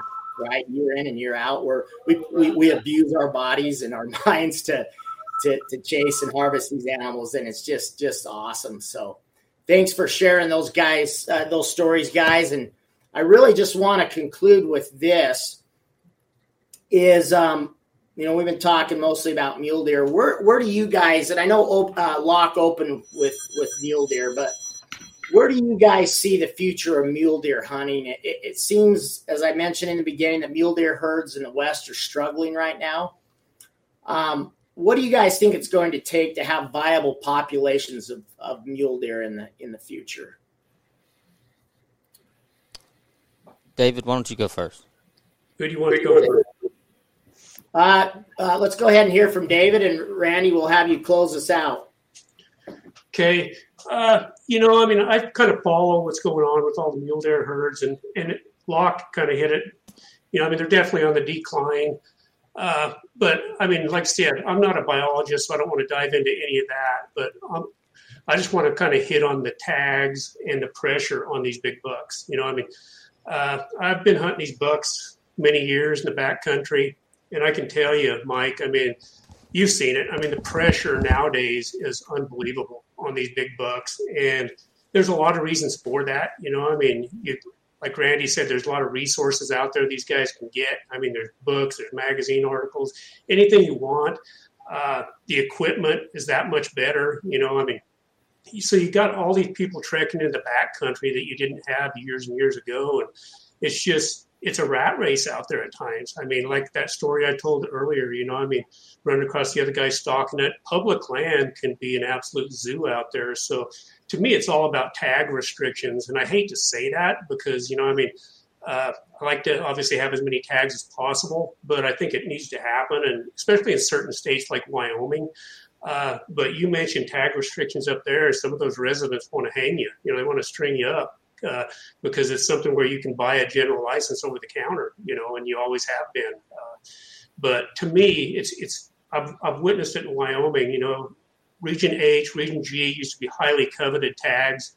Uh, extremely, extremely difficult to draw. And then it went through a phase there for a little while where you could actually draw it pretty easily because, I mean, the numbers were down, the trophy quality was down.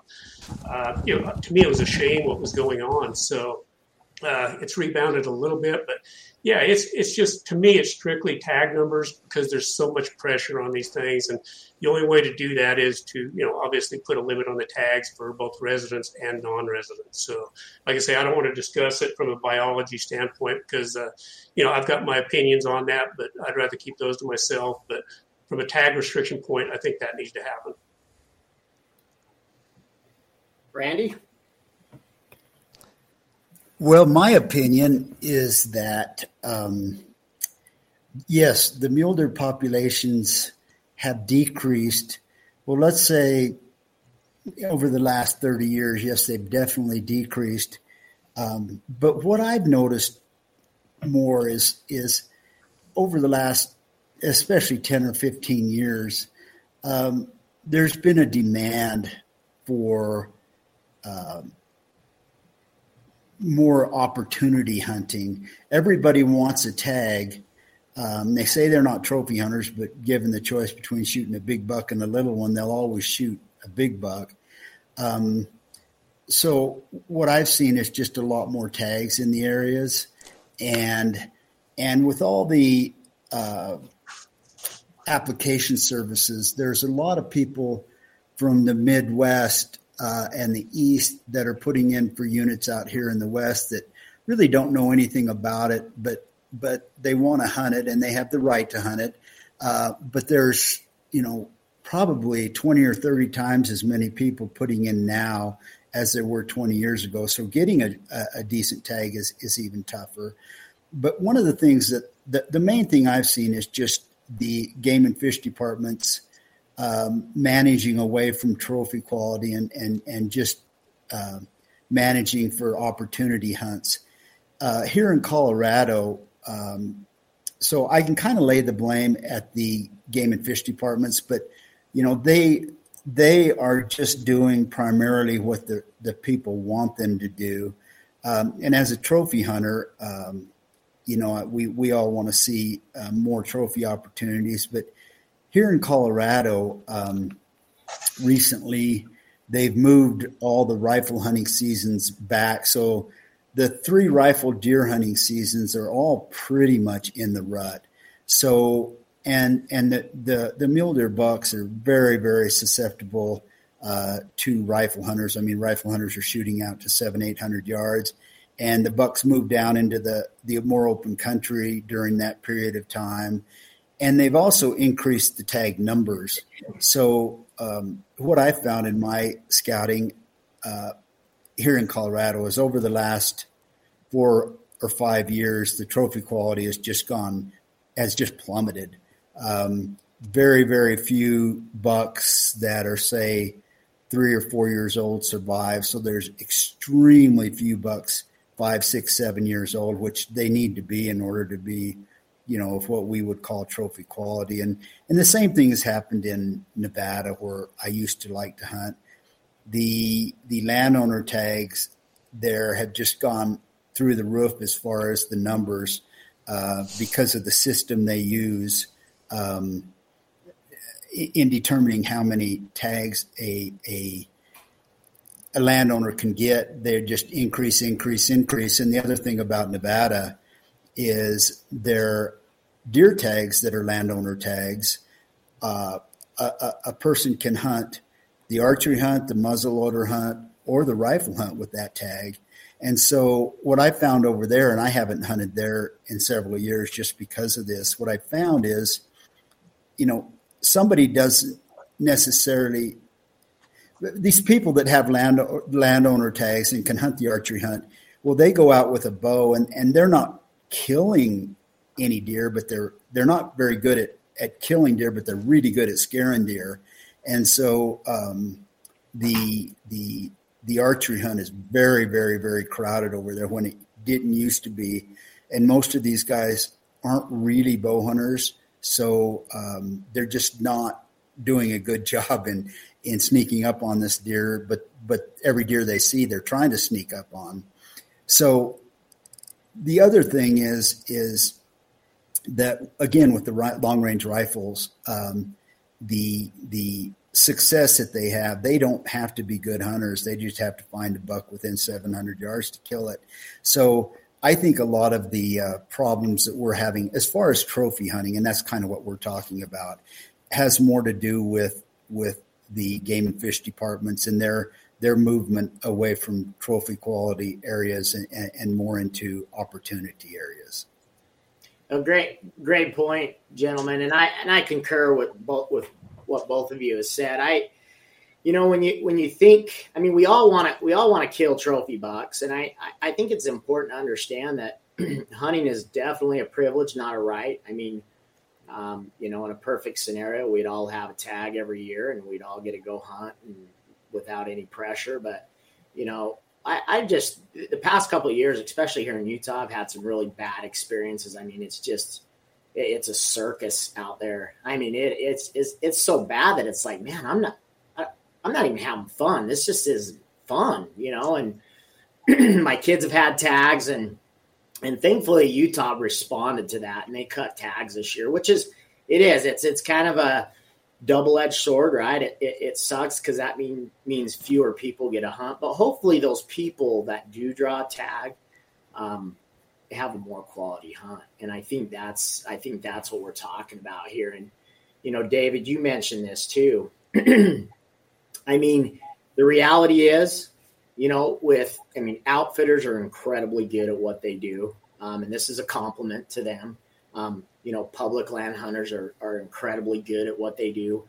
We have some amazing gear. I mean, optics are as good as they've ever been. we have bows that are capable of shooting um, you know, out to 120 yards. Again, again, not saying that we should.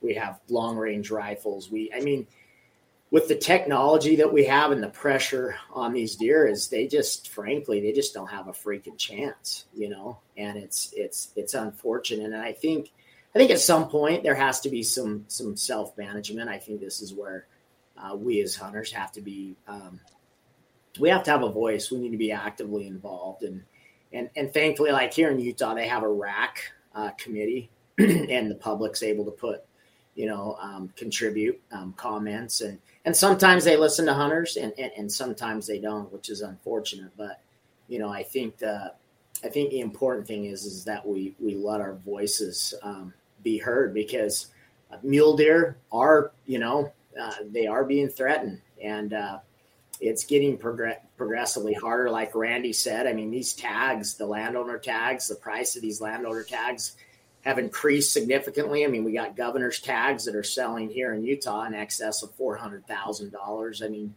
um, there's there's a pretty pretty high price on, on the head of trophy mule deer. Um, and again, I'm not saying that we shouldn't have these things, and, I'm not I'm not saying um, that um, we shouldn't have the equipment that we have, but at, at, at some point, you know, where do we where do we draw the line?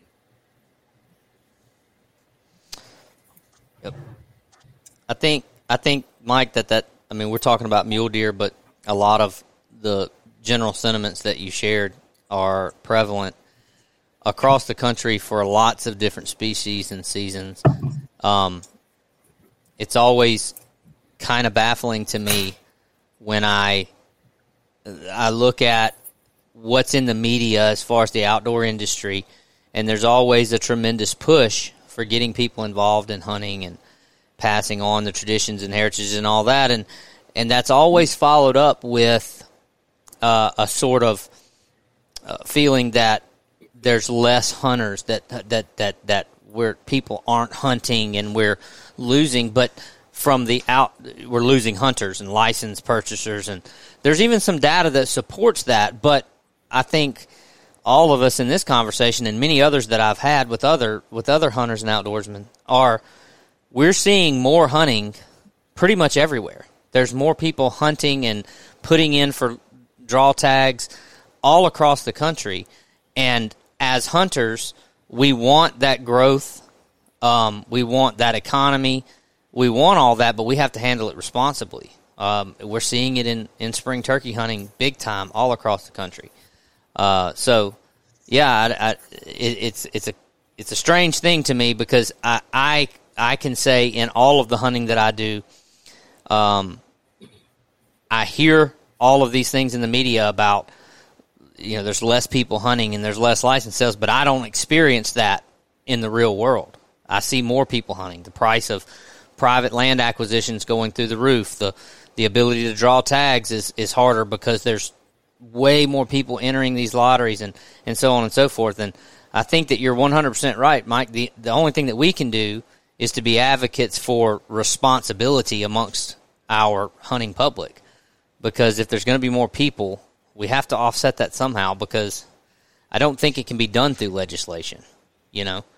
Um, I don't know how it could be done through legislation. With the with everybody having a different take and a different reason for, for why they're out there hunting, we want a trophy hunt, and this person doesn't. The uh, legislation doesn't intervene in between those two ideas, so we have to be self governed, and uh, all we can do is advocate for that. Well, that's well said, Locke, and I, I, agree, man. I'm, you know, we. I think the last thing we need is more legislation. I, I, I think as hunters, I mean, we, we are ultimately the the conservationists, um, and and we, you know, collectively we have the loudest voice. We just need to make sure we get involved and and uh, let our voices be heard. Well, gentlemen, this is uh, kind of concludes our podcast. I want to I want to give you guys the last word. I know I know we've talked a lot about gear and tips and tactics and stories and a whole whole casserole of different topics. But I want to want to give you guys the last word. Maybe listeners that are are just getting into mule deer hunting or or tactics or conservation. Um, I want to give you guys kind of the last word. Maybe maybe even some advice for for those that are just kind of um, new to, to to archery hunting um, mule deer in the high country. What what advice would would you give them, David? I'll have you go first, and Randy, we'll have you uh, close us out. Uh, just two things. I mean, one is obviously be persistent, Mike. I mean, it's uh, I think Randy kind of hit on that earlier. You know, I mean, you know, there's a lot of guys that get out there and you know it's tougher than they think it is. It's easy to sit around, you know, and say, okay, I want to go out west, do a hunt and then you get out here and the reality sets in about day number three. You know, you can't even get up out of bed that next morning. So, uh, you, but you have to be persistent. So that's that's one of the main things. And but the w- number one thing I would say is your optics. I mean, I can't tell tell you enough on that. You know, last year I got the Swarovski BTX, and man, I don't know if you've ever looked at that thing before, but it is amazing at how far you can see and how much you can see.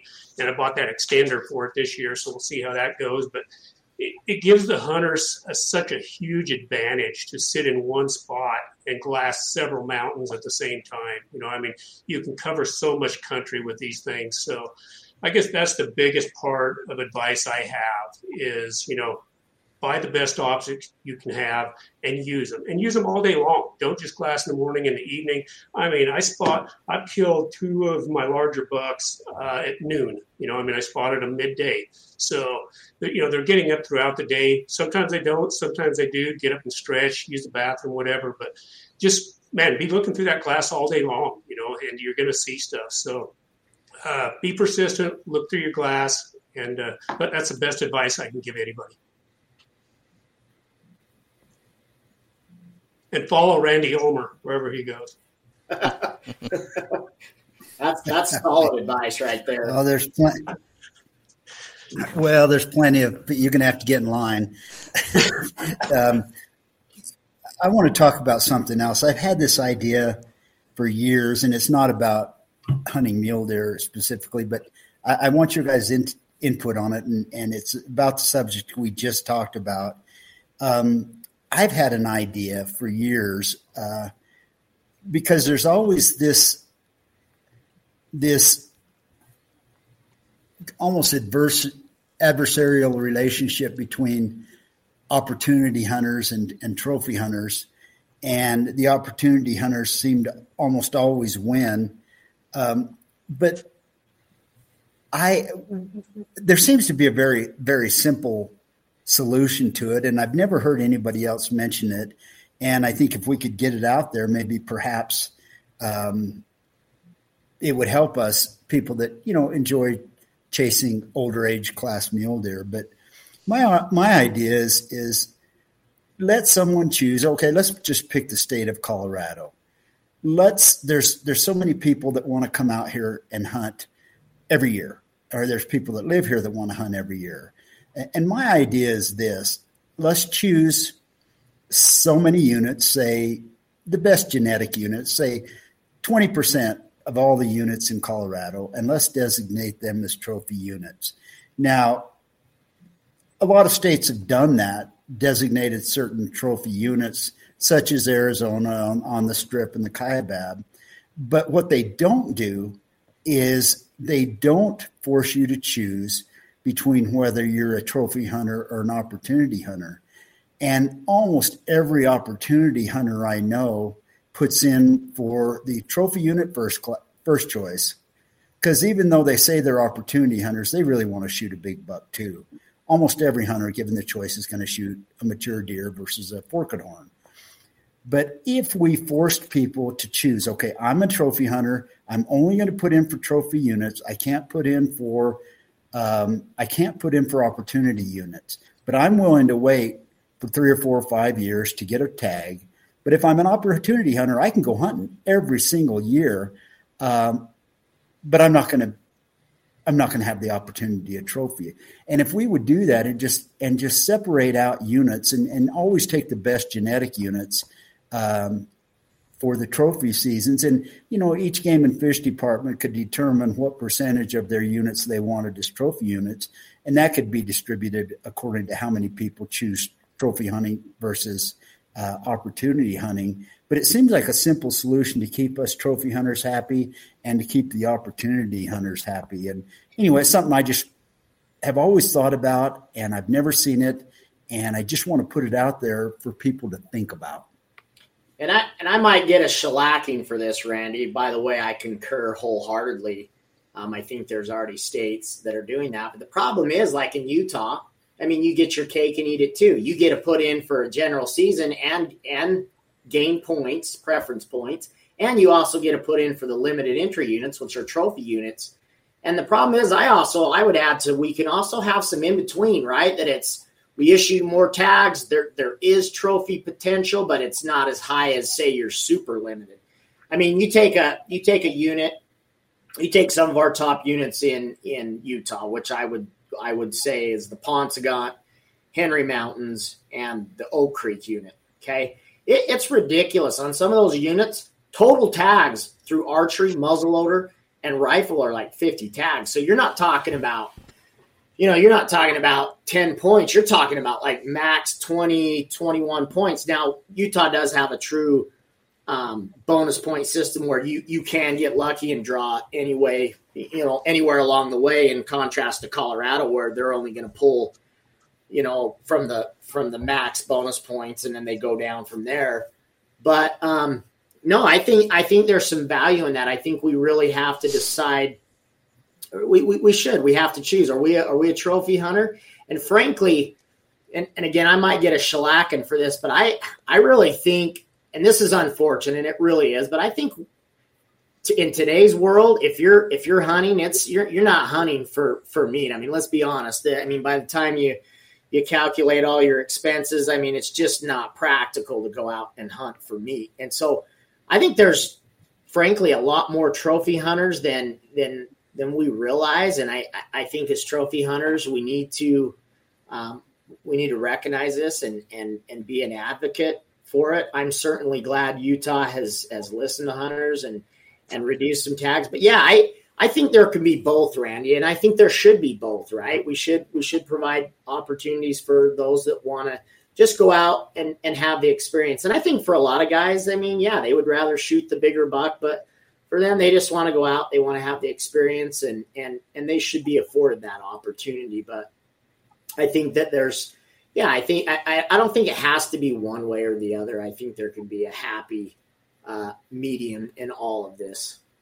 Well, final well, thoughts? Yeah, I, I want. I want to. I'll wrap it up with, with one thought because I can't really. I mean, what what Randy said sounds um, very logical to me, but in my world where we're at, there's too much fragmentation of private and and public lands are small, and, and you couldn't do that in in units because then you're legislating private landowners, and that's a whole nother uh, you know ball of wax that we can't really get into. But one thing that I can say um, is here locally, I have recently, like in the last week, seen where collectives and organizations that that approach legislation uh, legislators the right way with persistence and with logic and, and educated opinions and they do it the right way they can have an influence.